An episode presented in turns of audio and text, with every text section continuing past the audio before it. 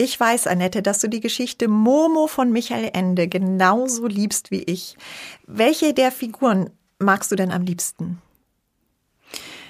Ich mag am liebsten den Beppo Straßenkehrer und ich mag auch Momo selber sehr gerne weil ich mich oft äh, selber erinnere an diese Szene, wo, wo gesagt wird, Momo kann so gut zuhören, dass dann aus den Menschen alleine, weil man ihnen so gut zuhört, die Lösung aus ihnen raussprudelt. Und das erinnert mich man, an manch eine Therapiestunde bei mir. Und sie sagt auch zu Meister Hora, ich lasse mir von niemand die Zeit stehlen. 15 Minuten fürs Glück. Der Podcast für ein leichteres Leben. Mit Annette Frankenberger und Antonia Fuchs. Tipps, die wirklich funktionieren. Frohes neues Jahr wünschen wir Ihnen, liebe Zuhörer. Und wir wollen mit Ihnen ganz gemächlich in dieses Jahr starten. Annette Frankenberger, systemische Paar- und Familientherapeutin und ich, Antonia Fuchs, wollen heute über ja, Zeit, und Entschleunigung sprechen. Warum ist das denn so ein wichtiges Thema, Annette? Äh, es ist so ein wichtiges Thema, weil wir im Grunde genommen in allen Dingen inzwischen so schnell geworden sind. Wir sind im Grunde genommen zu schnell. Überleg doch mal, wie oft sagst du am Tag, ich muss noch schnell. Mhm. Kann ich noch schnell? Inzwischen sagen ja die Kinder schon, kann ich noch schnell? Kann ich noch schnell dies? Kann ich noch schnell das? Und ich sage dann immer, ja, du kannst auch langsam. Oh ja. Das und ich finde, horch mal hin, dieses Wort Entschleunigung. Ich mag es eigentlich überhaupt nicht, weil das ist ja auch noch so schnell. Das hört sich nämlich wie Beschleunigung an. Also das ist ja immer noch, das Tempo ist da immer noch drin und in dem Langsamkeit. Langsam. Das ist, da komme ich runter. Also wenn ich so überlege, wie ich Worte verwende, würde ich nicht sagen, ich muss mein Leben entschleunigen, sondern ich muss mein Leben verlangsamen. Oh ja, das ist schon mal der erste gute Tipp, finde ich. Wir haben das ja auch schon erlebt im Lockdown. Und ich glaube, du hast neulich auch gesagt, komisch eigentlich, dass davon so wenig geblieben ist. Mhm. Es ist eigentlich bis auf ein bisschen mehr Homeoffice genauso mhm. wie vorher. Mhm. Ich hätte mir auch als Ergebnis von diesen Lockdowns gewünscht, dass wir ein, diese Langsamkeit und auch die Gemächlichkeit uns ein bisschen bewahren. Es hat ja jemand schon mal erforscht, dass die Menschen inzwischen sogar schneller gehen. Ich weiß nicht, wie man das ausgerechnet hat, aber wir sind wohl schneller unterwegs. Mhm. Flanieren, dieses schöne alte Wort, tut heute keiner mehr. Das stimmt. Das, kürzlich hat mein bester Freund zu mir gesagt, auf dem Weg von der Oper zur U-Bahn, Mann, hast du ein Tempo drauf? Und Annette, mir war es auch wirklich nicht bewusst. Und ich habe mich dann auch gefragt, warum eigentlich? Und mir fiel dann auch beim Spazierengehen auf, dass ich da auch total schnell gehe. Und ich fand's krass. Also ich kann nur empfehlen, mal auszuprobieren, was sich verändert, wenn man einfach plötzlich mal langsamer mhm. geht. Mhm. Also du nimmst ja viel mehr Details wahr, mhm. die Struktur mhm. der Baumrinde und so weiter. Stichwort Achtsamkeit. Man atmet aber auch ruhiger und ganz viel Anspannung weicht aus dem Körper, fiel mir auf. Ja, das ist ja, es gibt ja in der Achtsamkeitsschulung tatsächlich die Gehmeditation, also wo ich halt von hier nach da gehe, durch einen Wald, einen Pfad entlang und wo es ja auch darum geht, die Füße auf dem Boden zu spüren, den Untergrund zu spüren, zu hören, wie sich das anhört, wie meine Schritte ähm, knirschen, was mein Körper macht, so wie du sagst, was meine Atmung macht, wie ist mein Tempo, wie ist mein Schritt, wie fühlt sich mein Körper an. Und du sagst ganz richtig, wir merken das gar nicht. Wir sind, wir haben so ein Grundtempo mhm. und das ist uns schon so eingebrannt, dass es erst jemand anderen braucht, der sagt jetzt, hey, geh mal langsamer, mhm. mach, mach mal halblang, wie man ja so schön sagt bei uns. Und ich merke ja auch, die Sehnsucht nach weniger Hektik, nach gemächlichem Tempo, nach überschaubarem Tempo ist ja riesig groß. Ja. Äh, also so Trends wie Slow Food, Slow Wine, Slow Sex. Das ist kein Zufall, Slow dass, Sex. dass es das gibt. Ja.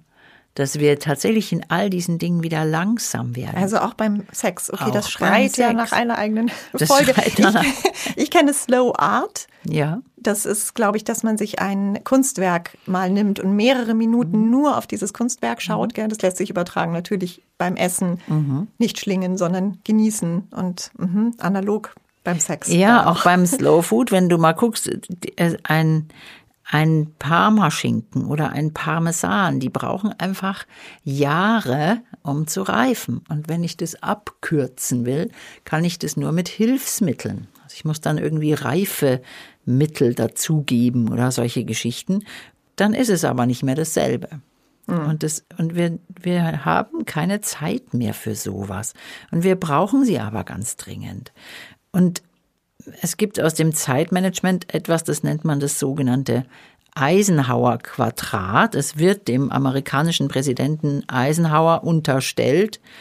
Ich habe keine andere Quelle gefunden. Ich weiß nicht, ob das wahr ist oder nicht. Es geht jedenfalls da drin darum, dass wir die Dinge in dringend und nicht dringend einteilen und in wichtig und nicht wichtig. Mhm, kannst du das genauer, etwas genauer erklären? Hier ist natürlich das erste Quadrat ist, die Dinge sind wichtig und dringend und die muss ich zuerst machen. Zum Beispiel, Zum Beispiel ein Baby schreit. äh, mhm, Das ist wichtig und dringend zugleich. Sofort. Jetzt sofort. ja. Aber es gibt dann als nächstes, kann ich, habe ich jetzt die Wahl, ob ich dringend und nicht wichtig mache oder ob ich wichtig und nicht dringend mache.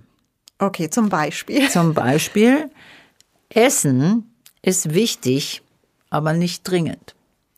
Pause machen ist sehr wichtig, aber nicht dringend. Und wir priorisieren dringend vor wichtig. Also wir machen alles eher, was unter Zeitdruck steht. Kannst du mal, bitte. Und wir fragen nicht nach, ist es wichtig? Wie wichtig ist es denn? Sondern es ist dringend, also fangen wir an zu rennen und es zu machen. Dinge, die aber wichtig sind und nicht dringend, wenn ich die nicht mache, werden sie dringend. Also wenn ich keine Pause mache, Oder nicht esse. oder nicht esse, bin ich irgendwann mal so hungrig, dass es dann wirklich dringend und wichtig ist. Wenn ich keine Pausen mache, jetzt werde ich mal allgemeiner, und überhaupt nicht auf mich achte, was wichtig wäre, aber nicht dringend, arbeite ich mich mit großer Sicherheit in ein Burnout hinein und dann ist es auf einmal dringend. Und dann kann ich nicht mehr arbeiten.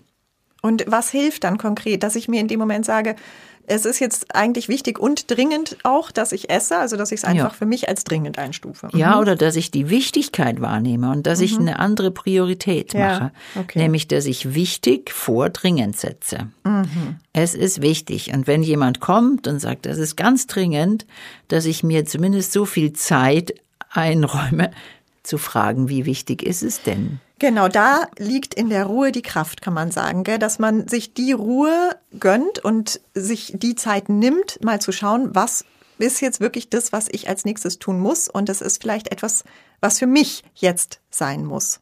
Unbedingt, Mhm. unbedingt. Und dabei finde ich es ähm, sehr wichtig, dass wir Aufträge, die, die wir bekommen, also jetzt tatsächliche Aufträge in der Arbeit, aber auch so zwischenmenschliche Aufträge, kannst du mal bitte, dass wir da nicht immer sofort aufspringen müssen, sondern dass ich überlegen darf, kann ich das jetzt gerade schaffen, ohne in Druck zu kommen? Genau, und weil wir die ganze Zeit so unter Zeitdruck stehen, ist es so schwer, wenn ich dich richtig verstehe. Und da möchte ich gern nochmal eben auf äh, Momo äh, zu sprechen kommen. Es ist, finde ich, wahnsinnig faszinierend. Annette, das Buch erschien 1973. Und die grauen Herren stehen für all das, was uns die Zeit stiehlt, was uns so unter Druck setzt, weswegen wir am Ende gar keine Zeit mehr haben. Und der Gegenpol ist dann Momo, kein Zufall natürlich, ein Kind. Und ja, meine Güte, Annette, wie zeitlos ist dieses Buch? Die Zeitdiebe sind heute ja nicht gerade weniger geworden mit Social Media und, und, und. Die sind präsenter denn je. Alles das klaut uns tatsächlich die Zeit. und nimmt uns die Zeit für die Dinge, die wirklich, die wirklich wichtig sind. Also wir haben in der letzten Folge über die Vorsätze gesprochen, über dieses, man wünscht sich mehr Zeit mit und mit den Liebsten, mit Freunden, mit mit der Partnerin, mit dem Partner, mit den Nachbarn. Dieses Gesellschaft, Zwischenmenschliches genießen zu können, dafür Zeit zu haben. Mir hat letztens jemand erzählt, in einem Altenheim kommen die Pfleger und rufen in den Raum rein, geht's Ihnen gut? Und warten gar nicht darauf, dass da welche Antwort da kommt. Und da hat jemand bei mir wirklich gesagt, was ist das denn? Es war eine Bewohnerin, ich fühle mich da überhaupt nicht wohl, dann sollen Sie doch diese Frage nicht stellen, wenn Sie gar keine Zeit haben, meine Antwort zu hören.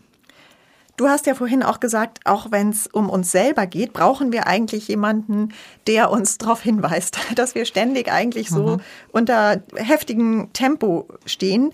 Ähm, ich finde ja immer, es wäre schön, eine, ich hätte gerne eine Cassiopeia zu Hause aus Momo, die Schildkröte, die da so rumkriecht und das so schön äh, verkörpert und einen erinnern könnte, auch mit ihren Leuchtbuchstaben so, mhm. mach mal langsam, geh rückwärts, sagt sie auch mal mhm. Momo. Finde ich so mhm. toll, weil es so eine mhm. Zäsur ist, so dreh dich um und dann geht eigentlich alles plötzlich einfacher.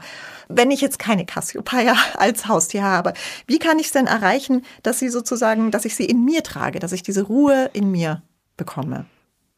Ich muss es mir im Grunde genommen immer wieder vornehmen und ich muss es üben, wie so viele andere Dinge auch. Mhm. Und da ist tatsächlich diese Idee, geh rückwärts, ist ja eine ganz schöne Übung, weil wenn ich nämlich rückwärts gehe, muss ich viel mehr aufpassen. Ich muss langsamer ah, ja. tun. Ich muss darauf achten, wo ich meine Schritte hinsetze. Und ich kann eben nicht so losrennen, einfach. Also ich muss üben, langsamer zu werden, langsamer zu gehen, langsamer zu essen.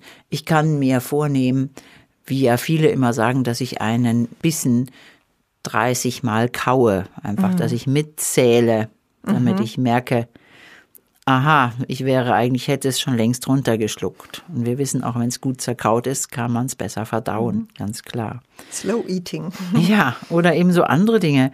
Mal das gute alte Buch in die Hand zu nehmen mit Seiten, die ich mit der Hand umblättere, anstatt durch, durchs Internet zu wischen, die Nebenstraßen zu fahren, wenn ich die mir die Zeit nehme, um eine Landschaft anzugucken und nicht auf der Autobahn zu brettern. Aber ist das nicht jetzt ein Beispiel für, wenn ich schneller zu Hause bin, dann habe ich auch mehr Zeit für mich eigentlich? Ja und nein, weil wenn ich wahnsinnig rase auf der Autobahn, habe ich ungeheuren Stress. Mhm. Und den muss ich dann erst wieder abbauen, wenn ich zu Hause bin. Mhm. Und manchmal kann ich mir auch es ja, es ja langsamer angehen. Der Weg ist das Ziel ja, dann im Prinzip. Durchaus. Mhm. Oder wie äh, Michael Ende schreibt in Momo, je mehr die Menschen an der Zeit sparten, was ich ja mache, wenn ich schnell auf der Autobahn dann unterwegs mhm. bin, desto weniger hatten sie. Genau, desto kürzer war es. Das ist dann so tote Zeit, eine vertane Zeit, wenn ja. ich eben im Auto schnell, schnell, schnell, aber ich kann es auch für was Schönes eigentlich nutzen. Ja, sowas mhm. wie mit der Hand schreiben. Das ist ja was ganz, inzwischen ist ja eine handgeschriebene Postkarte ein, ein Luxusgegenstand, eine ganz besondere Zuwendung. Und trotzdem wissen wir, dass dieses mit der Hand schreiben, Kopf und Hand, die arbeiten zusammen und dann hat das eine andere Bedeutung für mich. Bedachter zu handeln, langsamer, mehr nachdenken. In der Kindererziehung sagt man, ich vergrößere den Abstand zwischen Blitz und Donner. Das heißt zum Beispiel, ich mache einen, eine Zäsur, bevor ich also zu schreien anfange oder bevor ich ausflippe, dass ich erstmal überlege, was ist denn jetzt eigentlich passiert. Aber ich finde es auch wichtig für unsere Hörerinnen und Hörer mal drüber nachzudenken, was genau bringt mich eigentlich in Zeitnot? Oder wofür will ich mehr Zeit haben? Und wie kann ich das ermöglichen? Oder, wie wir schon öfter mal gesagt haben, wie kann ich mir das erlauben? Mir die Erlaubnis geben, langsamer zu tun, dafür mehr Zeit zu mir nehmen, mhm. achtsamer zu sein. Und da ist doch Momos Stra Beppo Straßenkehrer, wie er da so schön beschreibt, wie, wie er die Straße kehrt, ein wunderbares Beispiel dafür. Beppo sagt, Man darf nie an die ganze Straße auf einmal denken, verstehst du?